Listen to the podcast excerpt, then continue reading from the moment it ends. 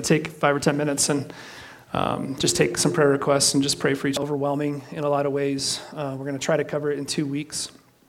Um, this first week, we're really going to just go into the history. So, does everybody have a handout? Does anybody not have one? There might be a couple left in the lobby. Um, but it sounds like just seems like just about everybody's got one. Thanks, Molly.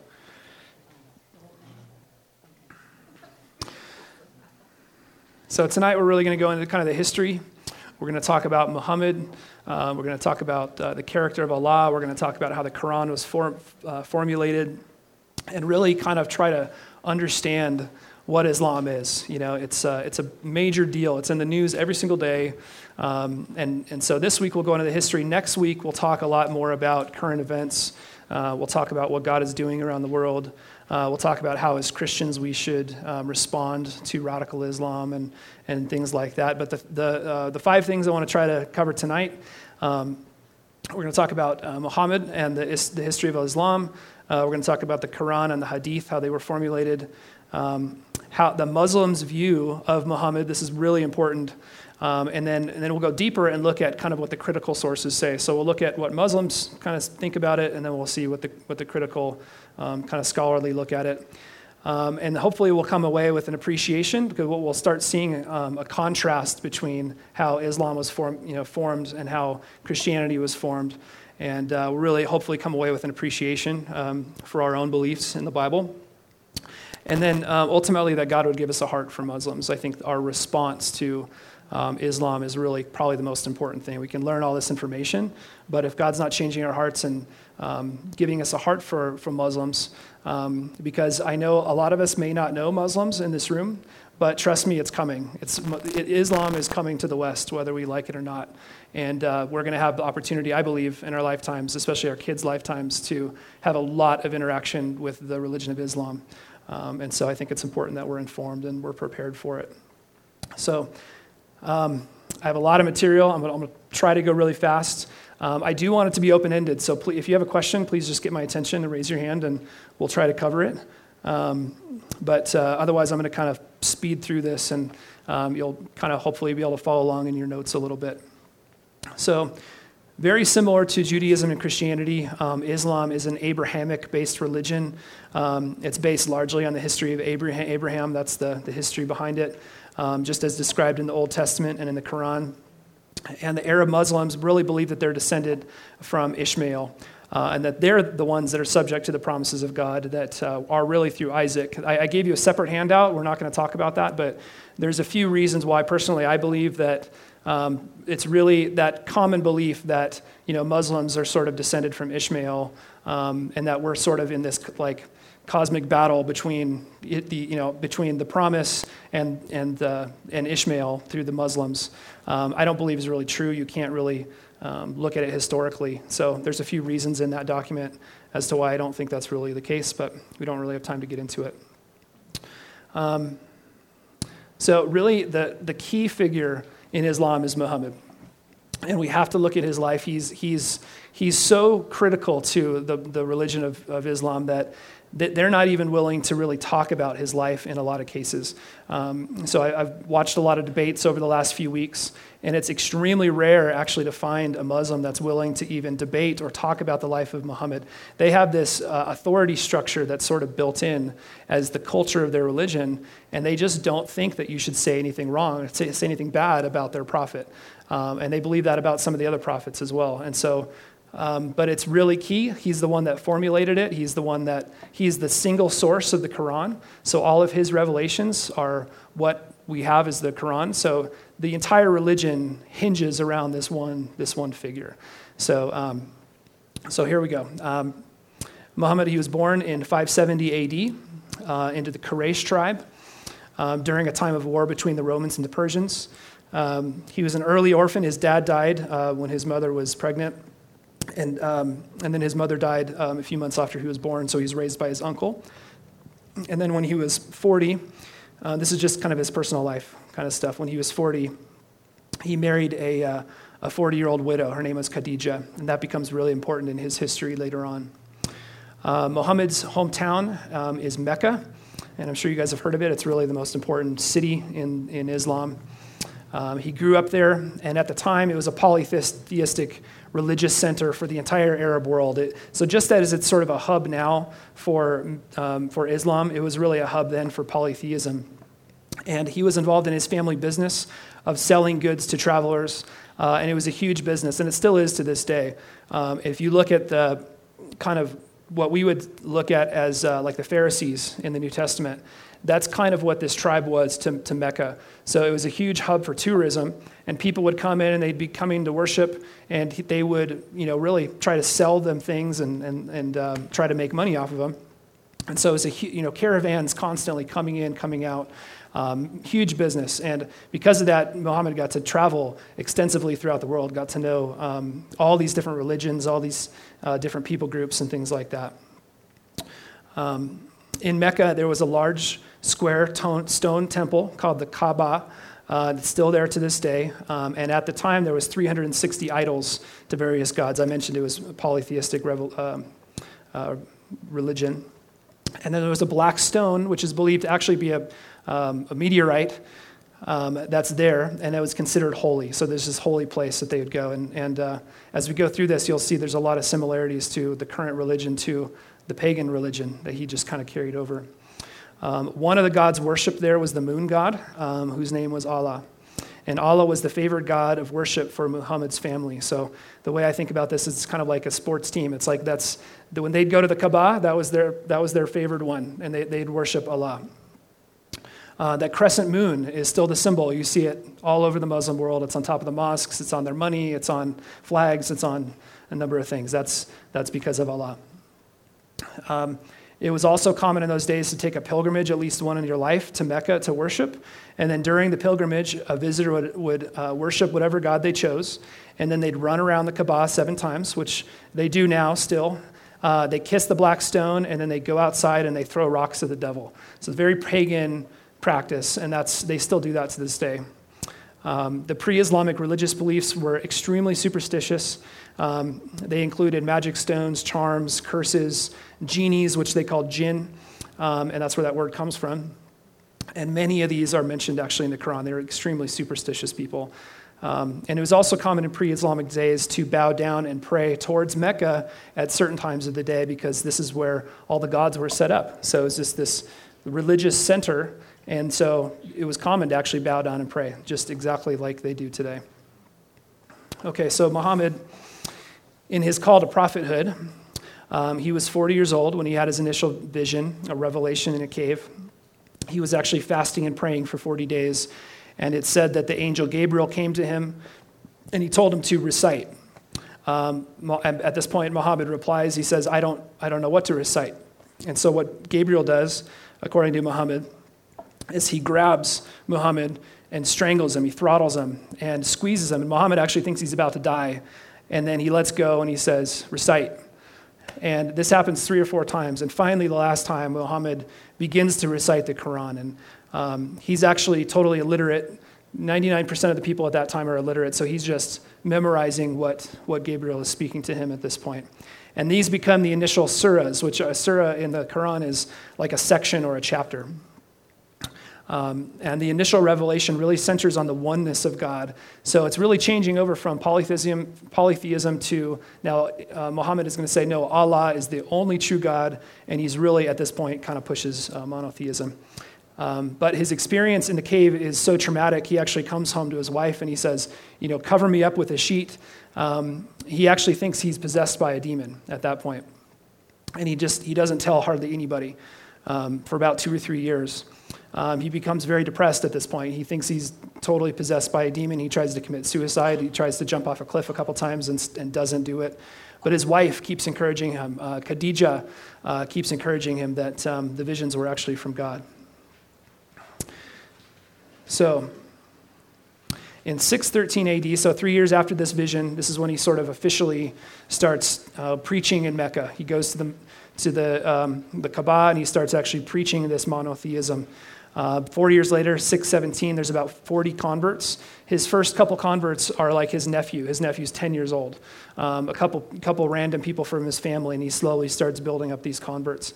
Um, in 622 AD, the, the leaders of Mecca start getting very upset.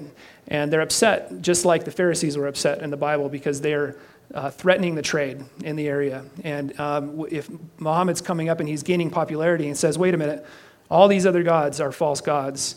Uh, Allah is the only true God. It, it really threatens the commerce um, in, that, in that area. So they, they actually throw him out. He goes to Medina.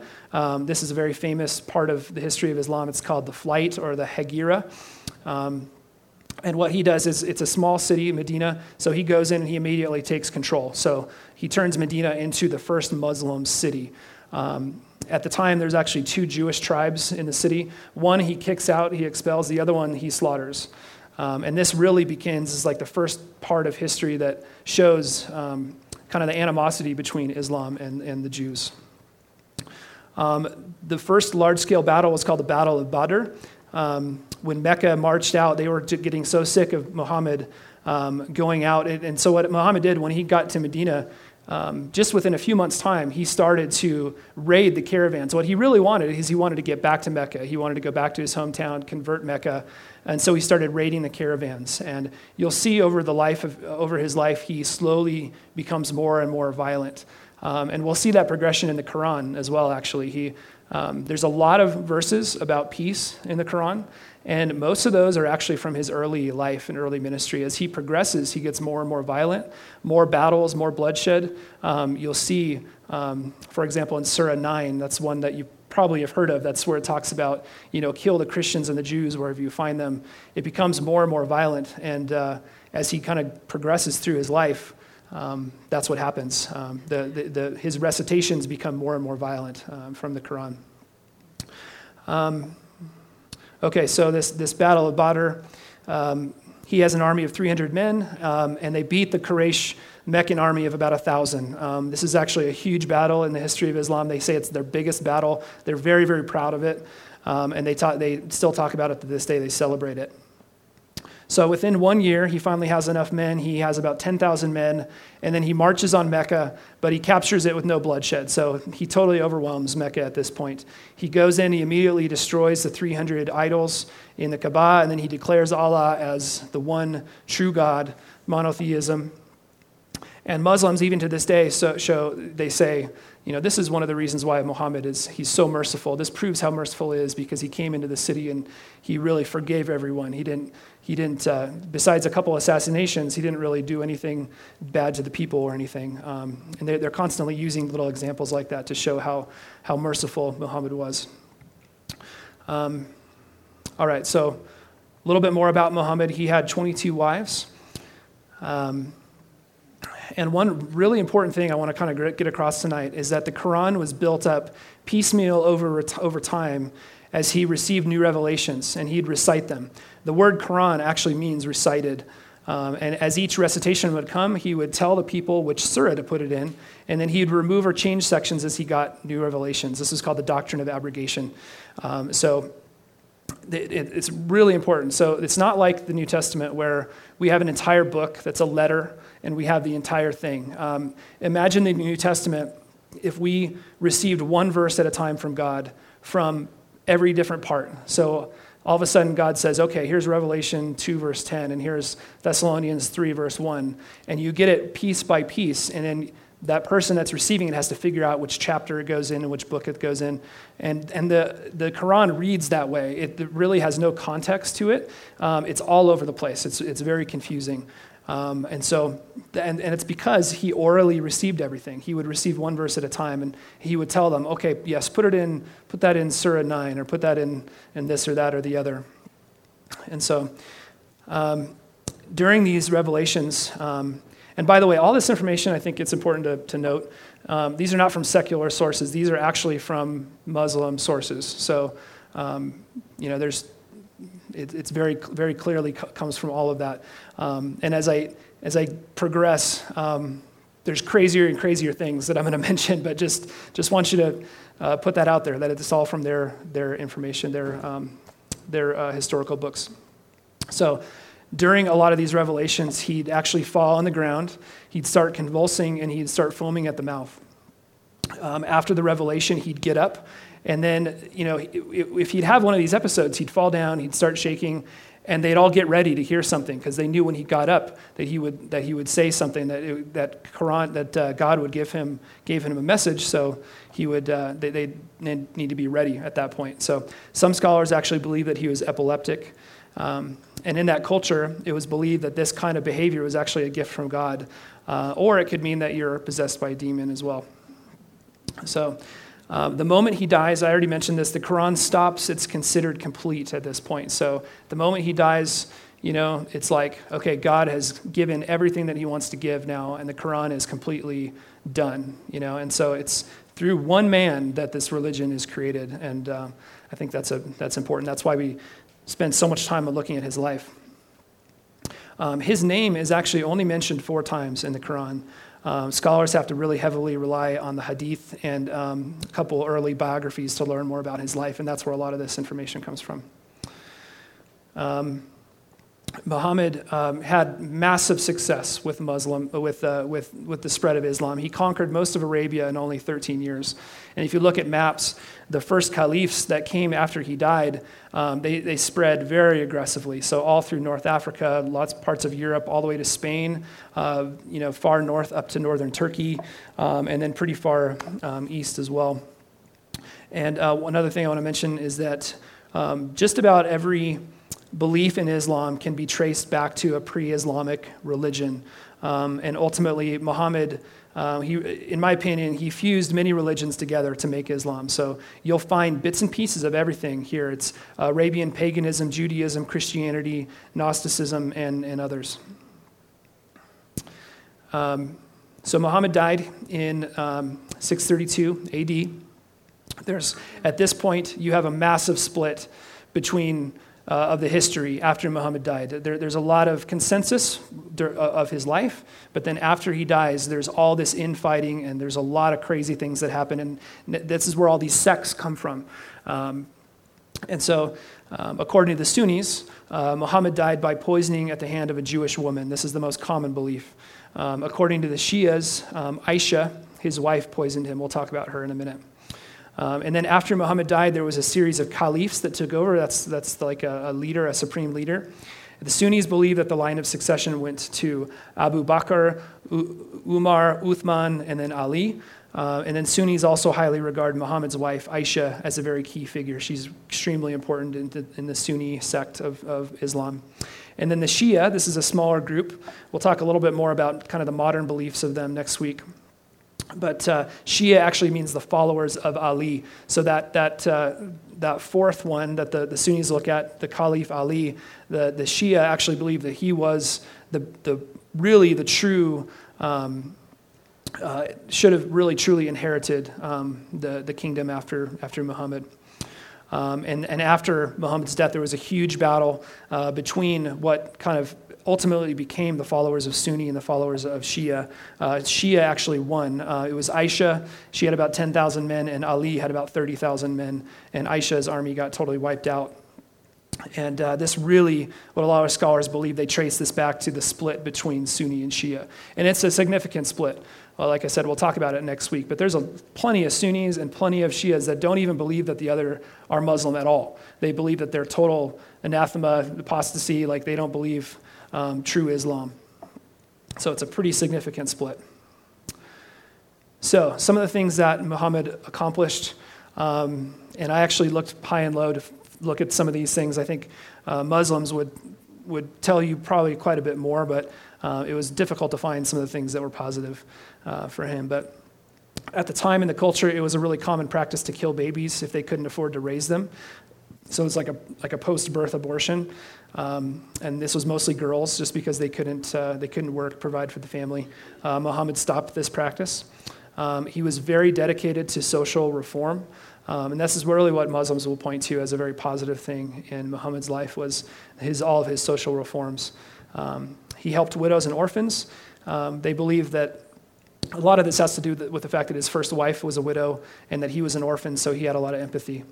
Um, he gave some extra rights to women and children. Um, he gave a woman's testimony half that of a man. Uh, you may have heard that. That's part of Sharia law today. Um, before, they had no ability to testify as well, so they view that as a good thing. And then he ended polytheism, which um, ultimately I think is a good thing. All right, so some of the key issues that modern Muslims will find objectionable in Muhammad's life. Um, and I've, I've, looked at a lot of um, testimonies of Christians that, that were Muslims.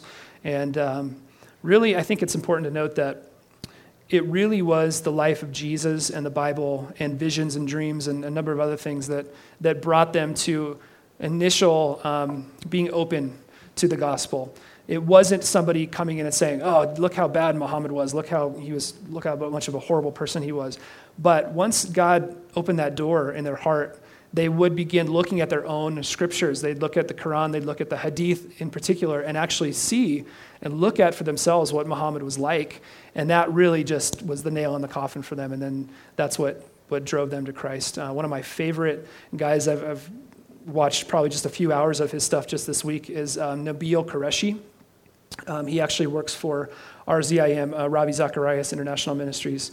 If you're not familiar with Ravi Zacharias, by the way, I think, I, I think the world of him. I think he's the, probably the top Christian thinker in the world today. Um, but uh, incredible ministry, and uh, this guy has just a ph- phenomenal testimony, so I would really highly recommend him. Um, but one of the things that sealed it for him was this verse in the Quran um, about the rape of prisoners of war. And Muhammad in the Quran condoned um, raping of the prisoners of war. And uh, the Quran, you'll find, is a lot more sterile than the Hadith are. There's, it's just, uh, there's a lot of, um, it's a lot of, it's like almost like poetry a little bit.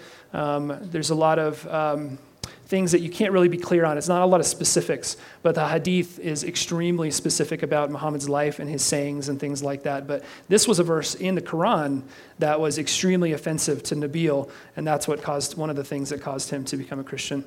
Um, another thing, um, he this is one that's commonly cited. Um, when uh, he was 49, he married a six-year-old. Um, her name was Aisha, and she later became a very his most famous wife. Um, and he brought her into his home uh, when she was nine. So they con- he consummated the marriage when she was nine. Um, there's another piece here that's really commonly cited um, about, about the satanic verses. And um, oftentimes in Muhammad's early ministry, when he was teaching or leading prayer um, in Mecca, he would receive a revelation, and then people would be kind of like, that doesn't really seem to match up. And so, one of these first ones, the most famous, is that one day he had a revelation. He said, um, By the way, when you're praying, it's okay to pray to these three other Meccan gods, uh, Allat, Al-Uzza, and Manat.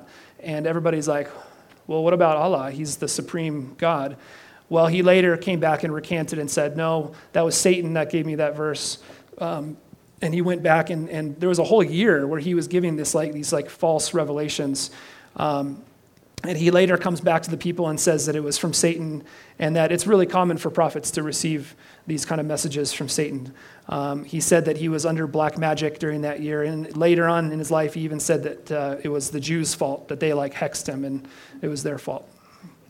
Um, so other major problems that Muslims have, have issue with assassinations, power struggles, genocides, rape, slavery, all the things that you can imagine.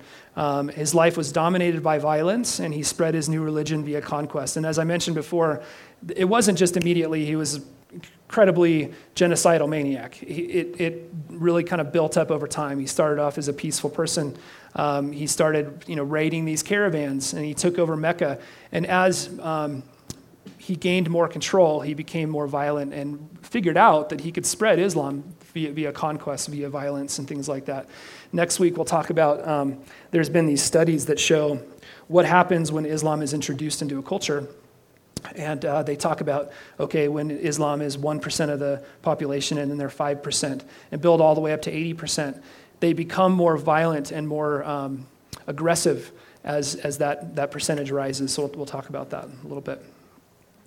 One of the interesting things, and this will be one of the last things on, on Muhammad, is I believe that there's a lot of similarities. Um, as I was kind of studying this, it really reminded me a lot of Joseph Smith. And there's a lot of similarities. So I wrote down a few of these here that um, I was able to think of. So um, both were visited by angels and received uh, a new revelation. Um, both were supposed to restore the long lost faith of the one true religion. So they went back to all these other scriptures that have been around for a long time and said, no, no, they've been corrupted. That's, that's not what they, you know, especially Joseph Smith. He had to say, gosh, 1800 years ago, you know, that's, um, or 18, yeah, um, that things have been changed. Um, so huge time periods in between there. Um, both claim that their holy books are stored perfectly in heaven. Both are very violent. Both were polygamous. Uh, both var- borrowed from multiple religions to incorporate a lot of paganism. Uh, and both have follow up revelations that changed or corrected previous revelations. Um, and I mentioned violence too. A lot of people don't know that um, Joseph Smith was a very violent person. Um, he actually died in a gun battle in a bar. I don't know if you, anybody knew that. Um, that was shocking to me when I, when I found that out. Yes? Joseph Smith is the founder of the Mormon church. So there's a lot of history there in the early formation of the church that um, I don't think the Mormon church really wants to admit or talk about. Um, but um, anyway, so another another study. All right. Any questions there before I go into some of their books, the Quran and the Hadith specifically?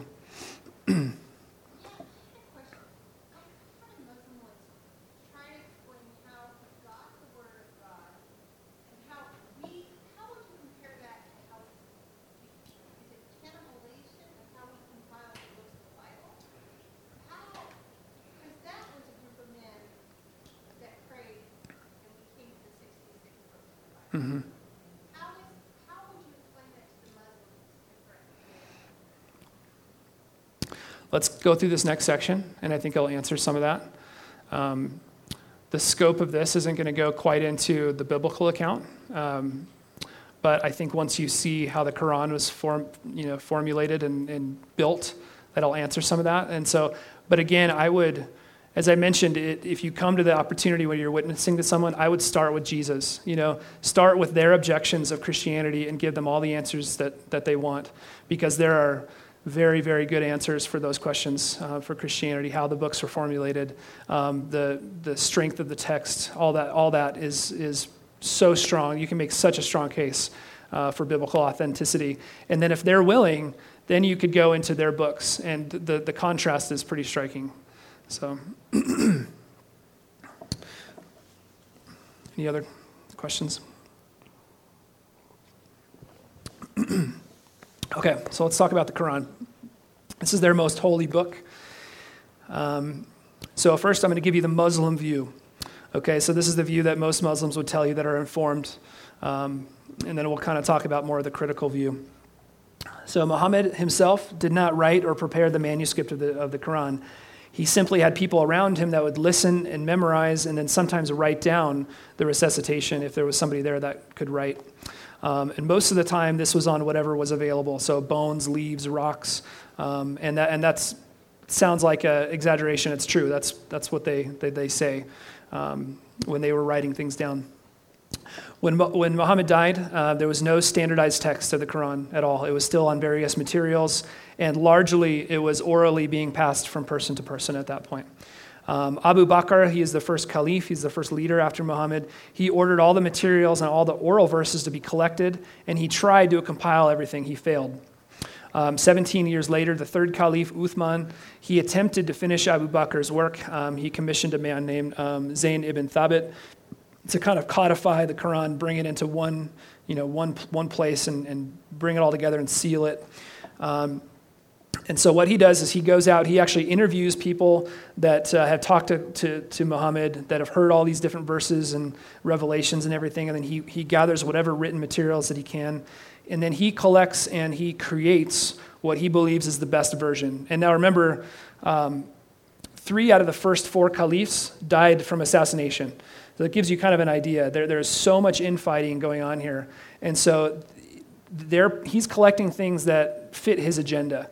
So these other guys that maybe don't really follow what he believes, um, you know, he's, he's trying to put all that, put all that away. So, and he, and he really does this by force. He actually collects all this, he creates his version of the Quran, and um, he actually burns everything else. So all of his own source material Everybody else's sources, he burns everything. So, and he creates five versions, and that's it. There's no other, besides the oral passing on, there's nothing else. And this is, to me, that's shocking.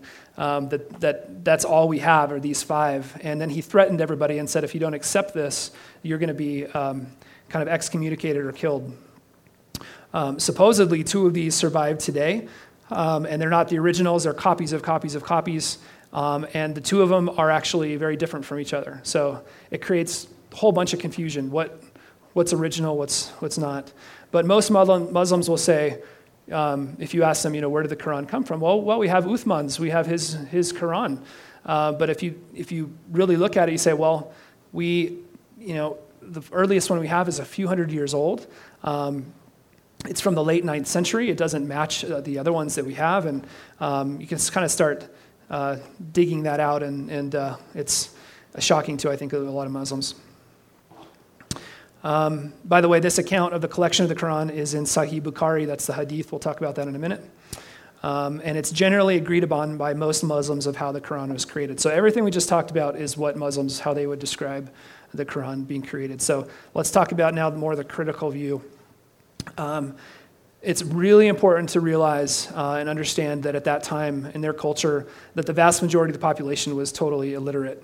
Um, so everything revolved around an oral fr- framework. Everything was oral. Um, they, they passed on stories, they passed on information, um, they passed on um, uh, genealogies and things like that. Uh, and the majority of the Quran was formulated from the passing of person to person, um, not from that written source. Um, and another thing that's important, there's been a lot of uh, there's been a lot of work done on this in the last 50 years or so that really have studied pre-Islamic culture, um, and they've realized they, they've seen that they don't place a lot of high value on a verbatim um, a verbatim copy of something. Um, really maintaining the meaning behind the oral um, version of a story is what's really important. It's not the it's not the verbatim and um, this, this was like a revelation to me thinking about this because we, when we go to study the New Testament and we see a document, let's say we, we see two versions of Mark and they come from two different uh, parts of the world. Maybe we have an Eastern version and a Western version from the, as the church has passed it on, right? And there's one word that's different. You know, we will spend thousands of hours, you know, scholarly hours looking at why are those words different. And, and we, we, we care so much about the letters and the words and all the, you know, where they came from. But that's because we come from a literate culture. And the, the culture that created the New Testament documents, you know, most of them spoke two languages. Um, they, they were much more advanced in their um, education, and they, were, and they were mostly literate.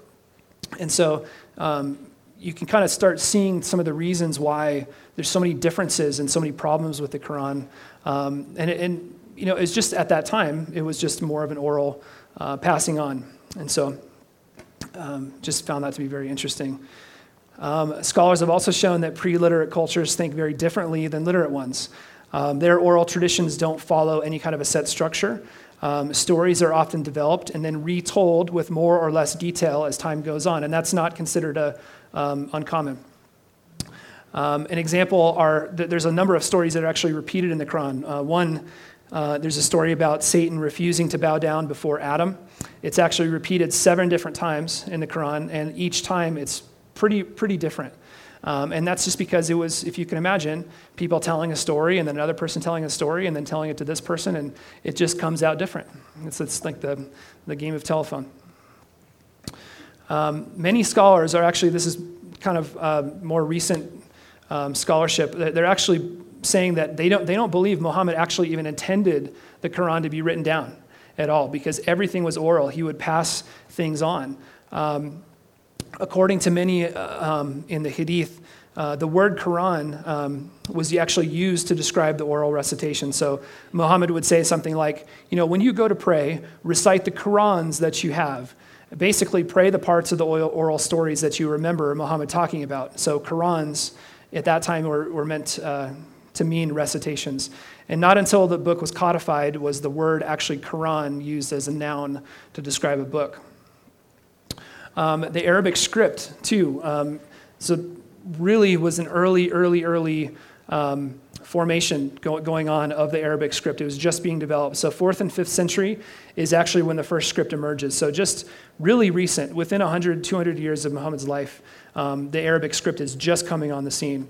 Um, there are literally no Arabic literary works at the time of the Quran. So the Quran is the very, very first Arabic literary work that comes out.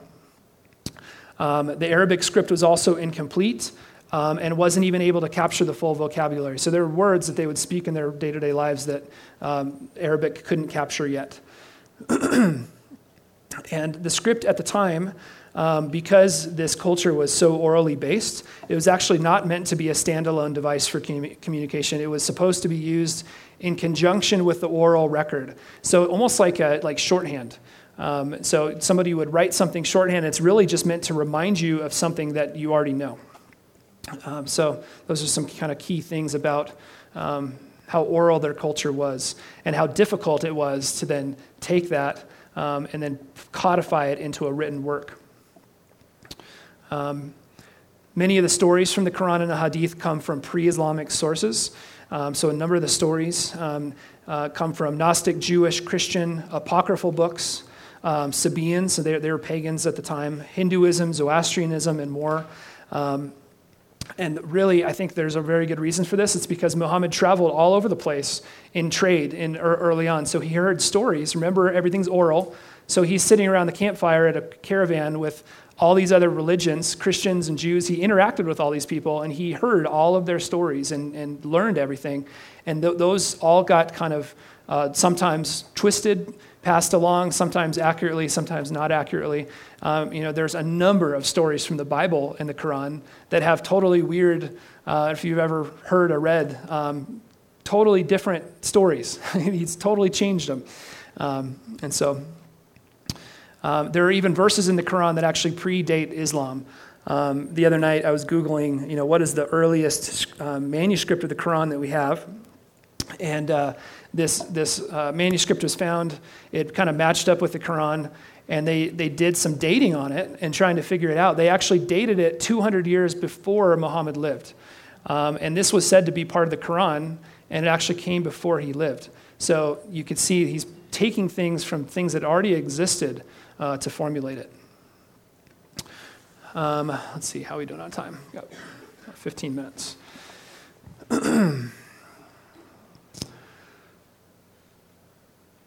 Let's see. Okay, I'm going to skip just a couple little things here. Um, I mentioned this, you know, but when you pick up a Quran today, it really assumes that you already have a very vast knowledge of the culture and events of that time already.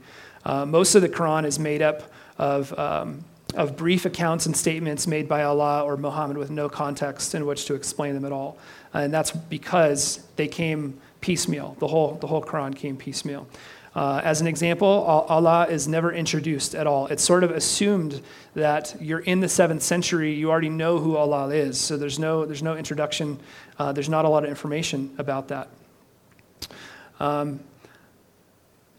okay, so few examples, uh, and I'll just read through these quickly, but um, there's hundreds of these. If you Google problems with the Quran, contradictions with the Quran, there's um, scientific errors, there's um, historical errors, many, many problems, but I just picked a few here. So, in contradiction to secular history, the Kaaba uh, in the Quran it says was built by Adam and then later rebuilt by Abraham. Uh, the Jews made a golden calf because the Samaritans told them to, but the Samaritans actually didn't exist yet. Um, the Quran claims that Alexander the Great was, mus- was a Muslim. Um, it says that the earth was created in eight days, and then it contradicts itself and says it in six days. Um, Solomon overheard a conversation between ants. Um, on human embryos, the bones form first and then the flesh. Um, the presence of mountains prevents earthquakes. Um, everything is made in pairs. Fruits have genders. Um, he's really, you'll see, he's really obsessed with like inanimate objects. Um, he thinks that they can talk and have genders and things like that. that's a lot of that comes out in the Hadith. Um, some examples of Arabian stories that already existed before uh, Muhammad came and were repackaged. Uh, tons of um, legends about genies or jinn. Um, there was a famous Arabian story about um, a she camel that came out of a rock and became a prophet. Um, an entire village that was turned into um, apes because they broke the Sabbath. Um, and then there was a kind of a Rip Van Winkle story about seven men and animals that slept in a cave for 309 years and then woke up. Um, Okay, so the hadith. This is sort of the secondary source. And most Muslims, um, especially the first couple um, hadith that were created, are, are very important to Muslims. And even if they don't read them, they know that it's important. They know that um, a lot of good information comes um, about Islam from, from these hadith. Um, and the hadith really are a compilation of the sayings of Muhammad and then the actions of Muhammad. They call this the sunnah. And uh, they, this really, the hadith is so, so critical. It's so, so important because the Quran doesn't, if you pick up a Quran, and you read the whole thing, it doesn't tell you how to be a Muslim. It just gives information about Allah. It gives uh, lots of stories. Like I said, there's very little context. It's, it's kind of all woven together, and um, there's not beginnings and endings and things like that. The Hadith is what really gives the kind of the raw details of here's how you become a Muslim, here's how you pray, here's how you uh, do Hajj with it, which is the, the pilgrimage to Mecca. Um, all these different you know uh, things, and we will talk about that next week. Um, the hadith goes into all of that. Um, so there are many different hadith. Uh, Muslims actually grade them based on the sect that they're in. So based if you're a Sunni or a Shia, you'll have different you know hadiths that you think are most uh, more important to you. Um, the earliest ones come out about 200 to 250 years after his life. Um, there are hundreds of thousands of these hadith, um, which is why they're graded. There's a whole science that, that, they, that behind this. Um, and it's, they, they base it on the strength of the transmission, the number of surviving texts, and things like that.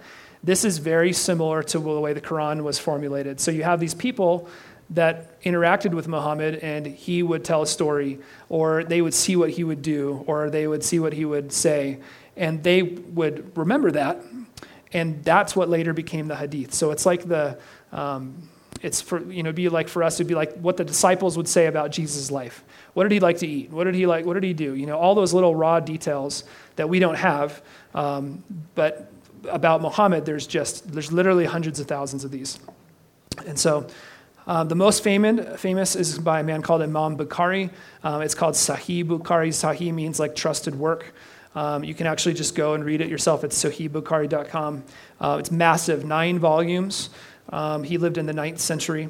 So, as the story goes, there was supposedly somewhere between 500 and 700,000 of these, and he threw away 99% of them um, and whittled that down to about four or 5,000 um, verses that make up the hadith now. So, the second most famous hadith is actually Bukhari's student. So, it's a lot of the same information, very similar. It's called Sahih Muslim. His name was um, uh, Imam Muslim. Um, so I'm not going to get too much more into the hadith, um, but I will say um, I'm going to go through this list of things, and they get kind of more and more ridiculous as I mention them. But these are things that come. You can go online, you can read them. Um, these are all things that Muslims believe, even though a lot of them haven't read these things. Um, they, these are all from the hadith. So we learned that Muhammad was a, a, racist black slave owner. He preferred black slaves. he was short tempered. He did not like answering questions. He did not like humor. Um, he was extremely violent. Um, uh, he was not sinless. He actually says that himself. Um, he really liked to dye his hair red. Um, he had lice. Um, it describes the seal of prophethood on Muhammad's back. So um, Muhammad had this massive mole on his back. It's supposed to be like the size of like a fist. This huge hairy mole. And they believed in that culture. That was actually the sign of prophethood. They called it the sign of prophethood. You have a question? Say that again. Sinless mean? Like he didn't do anything wrong. Yeah. Yep. Yeah. Hadith, yeah. Is that in the Quran? It's not. It's separate work. So it's all the Many of them will, like the, the most devout Muslims will, but really the hadith, for the most part, they will allow imams and other leaders and things like that to kind of interpret the hadith for them. It's freely available to them. They believe it. If you ask them, they say, Yes, I, we believe, you know, Sahih Bukhari is the most trusted work, and I, I totally believe everything in it. Um, but they don't read it too much. Um, and I think a lot of it is because it shows um, a lot of bad things about Muhammad's life. You know, just about everything we talked about tonight was all from the Hadith, um, and then from about his earliest biography, which is only a couple hundred years after his life, and and all of those works are very trusted Islamic works. You know, so. Let's see here. Um, the full description of how he would fall down when he had a revelation and with you know, his, his like seizures is all there. Um, some of the miracles that Muhammad performed. Um, he uh, is said to, you know, you'll see a lot of similarities between him and Jesus, and I think it's, um, I don't know what to really make of it, but um, it says that he cut the moon in half. Uh, he made a baby palm tree cry. Um, there was many times that he produced water out of his fingernails. Um, he multiplied bread on more than one occasion, just like Jesus. Um, he made food shout. Um, he, he's very, like I said, he's very big on inanimate objects. Um, a lot of superstition around inanimate objects. Um, his chest was split open by Gabriel. His insides were washed with special water. It's called Zamzam water. Um, you can actually go and buy Zamzam water from Mecca. I don't know where it comes from, but it's a, that story is, is very important. He made a grave to not accept the body of a Christian that had died. The ground spit him out. Um, in a vision, he went on a journey to Jerusalem. This is actually a very famous story. Um, he talked to Adam, Moses, Jesus, and Abraham in that vision. Um, this, is one, this is probably the only reason that they can show that Jerusalem is important to them.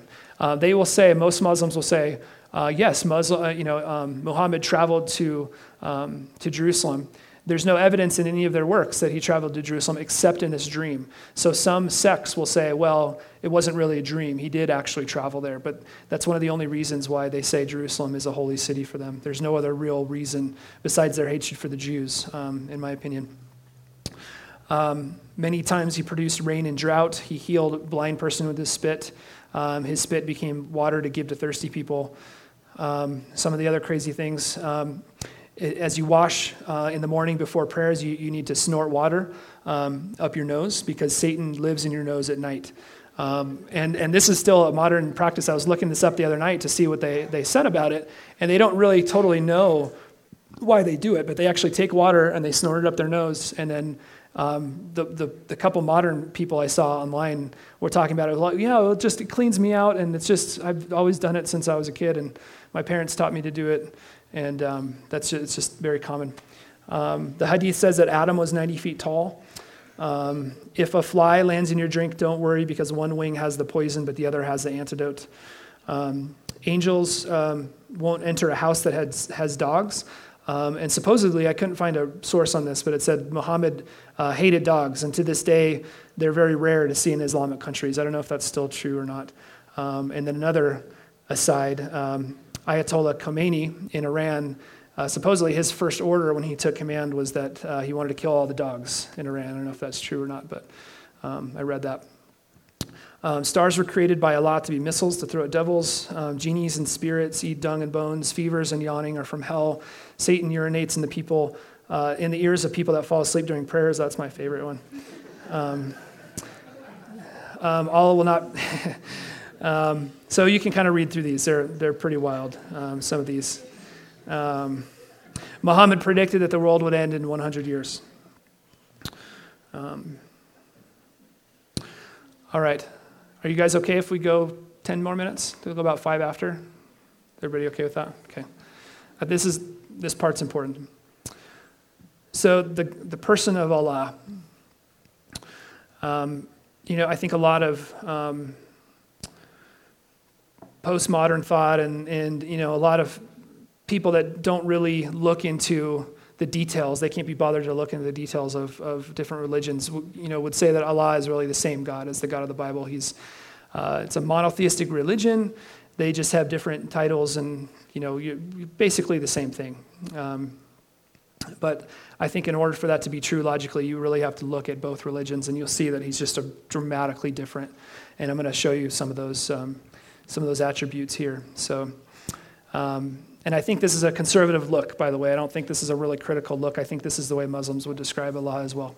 Um, Allah is unknowable. Uh, one translation of the word Allah is unknowable one. Um, he's so powerful. So their view is he's so powerful, so great, so mighty um, that he's just unknowable. Um, and so, contrasted to the God of the Bible, that we can have a personal relationship. There's a major contrast there. Um, Allah is not personal in any way. Um, major contrast to the God of the Bible. Um, Allah is not limited by anything. So he's so powerful, he's so mighty that he can change. He can change his mind. He can, he can do anything that he wants because he has that ultimate power. Um, and um, the God of the Bible, I think, is limited by his own character. We see that, we said it in the Bible. This actually comes from Chuck Missler. Um, three things that God cannot do God cannot lie, he cannot learn, um, and he can't force you to love him, he can't force you to um, obey him. Um, I, number two, especially, I think is great uh, that he can't learn. I think it's important because, um, you know, when we mess up, we sin. We think that, uh, like God, we surprised God, like, oh, dang it, you know. But God knows. God knows all things. He knows when we're going to make mistakes. Um, he still died for us. He still loved us uh, enough to die for us. Um, because Allah is not limited, He can do anything, anytime, any place, no limitations whatsoever. Uh, he can go back on promises. Um, he can decide that he hates you if he feels like it. Um, he could wipe everybody off the face of the earth in a, in a snap of the finger if he wanted to. Uh, and this is contrasted to the God of the Bible that's really limited by his character. He won't go back on his promises, he won't change his word. Um, and I think that that's so key. That's one of the key reasons why we love God. Because the Bible is limited by his because the God of the Bible is limited by his holy nature, he's completely trustworthy and he's consistent in all things. Um, Allah, on the other hand, is totally um, unpredictable. He's capricious. He's untrustworthy. He can go back on his word anytime he feels like it. Um, and a lot of Muslims, you talk, you know, like so many other religions, if you really boil them down, it's about works, right? It's about getting to God. And, and Islam is the exact same way. Uh, you talk to most Muslims, they just are trying their very best to be the best Muslim that they can be and hope that God will have enough mercy on them when they die. There's no assurances. They can't trust in a promise. If God just decides that He, Allah decides that He just doesn't like them anymore, that's it. They're done. They go to hell. Um, and so, major, major difference. Um, and one of God's chief attributes, as found in the Bible, is love for His creation. In, Quran, uh, in the Quran, Allah is presented as really having no feelings at all towards man. He's just sort of indifferent to man. He created man, but then he's just sort of hands off, hands off kind of a God. Um, so, really quick before we close, um, I, there's really three. If you you know boil down Christianity, um, there's really three things, right?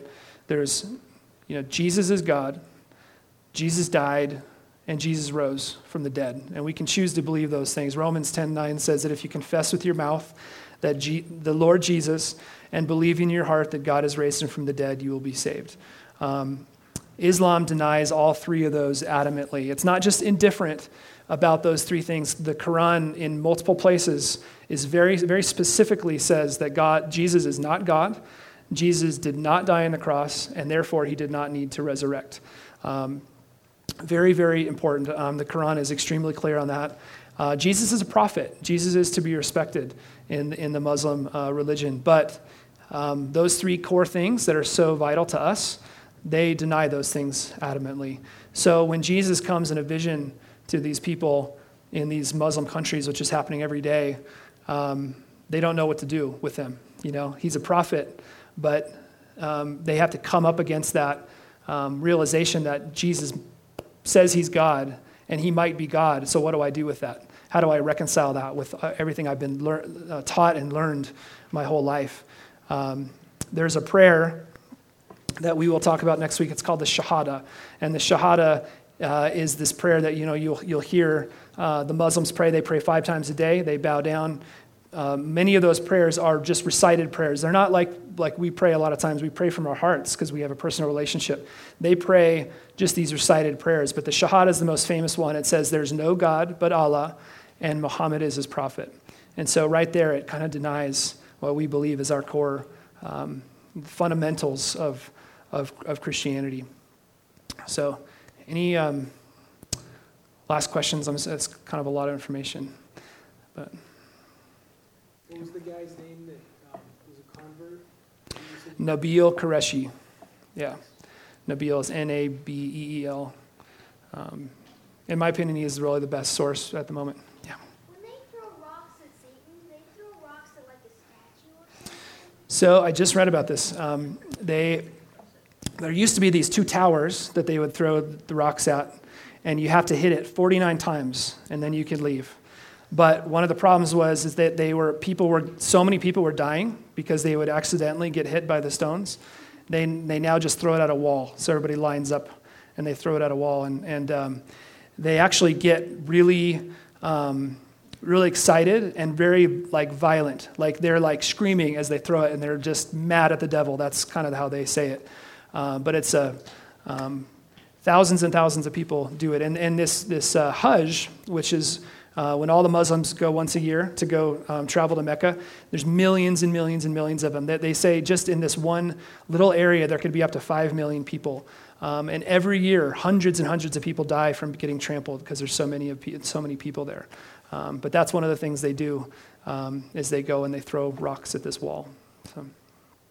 go ahead, Annabelle. How close are they to the wall? I don't know. I'm sorry.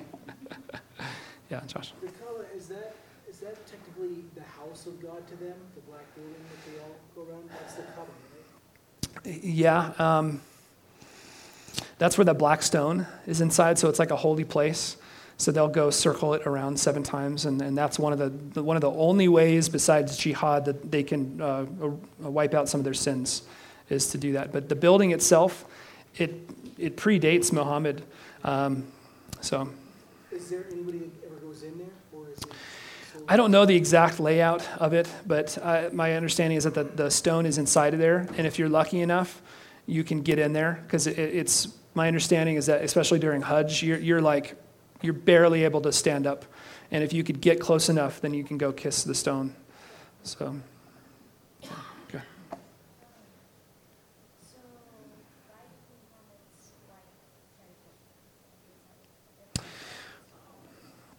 wife I think the reality is that we don't really know what happened with that because they both say different things. Um, so I don't know. I don't know. The, the people that don't like Aisha, that was his wife's name, the people that don't like her, they're the ones that say, well, she poisoned, she poisoned him. Um, so, yeah. Mike. I heard somewhere that the Quran, it's not in chronological order at all, so that's Yeah. one of the reasons it's so hard to understand. That's true. Yep. Yep. It, it really is built up verse by verse, and they're all put in at different times. And uh, so the, many of the stories are just not coherent. Um, and that's why there's so much uh, there's so much room for interpretation what they would say. So you'll have one Muslim say, you know, we'll talk about this next week, but Islam is a very very peaceful religion, um, and then you'll and they'll point to all these verses, and then you'll have the other person that's the jihadist, and they will point to all the violent verses and two very widely different um, interpretations. And it's, it's not a monolithic religion. I mean, there, there's massive amount of different groups and sects, and they believe all kinds of different things. So um, it's difficult, difficult to interpret. And so they would say that the, the imams, which are the leaders, uh, kind of almost like equivalent of a teacher or pastor for a particular area, um, the authority structure is so important that if you don't understand something, you don't look into it yourself. You go and talk to the imam, they will interpret it for you, and then you get sort of the interpretation of what it meant. And then, uh, and then you, you move on with your life. yeah. So that's uh, some of the people like Nabeel that actually go into it, and they were challenged. He was actually challenged by a Christian friend. Once he got all the answers about Christianity that he could get, and he just felt like it was rock solid, he then went back to Islam and actually dug into it and just, I saw so many problems with it. So, anything else? Are we good? All right, let's pray together, okay?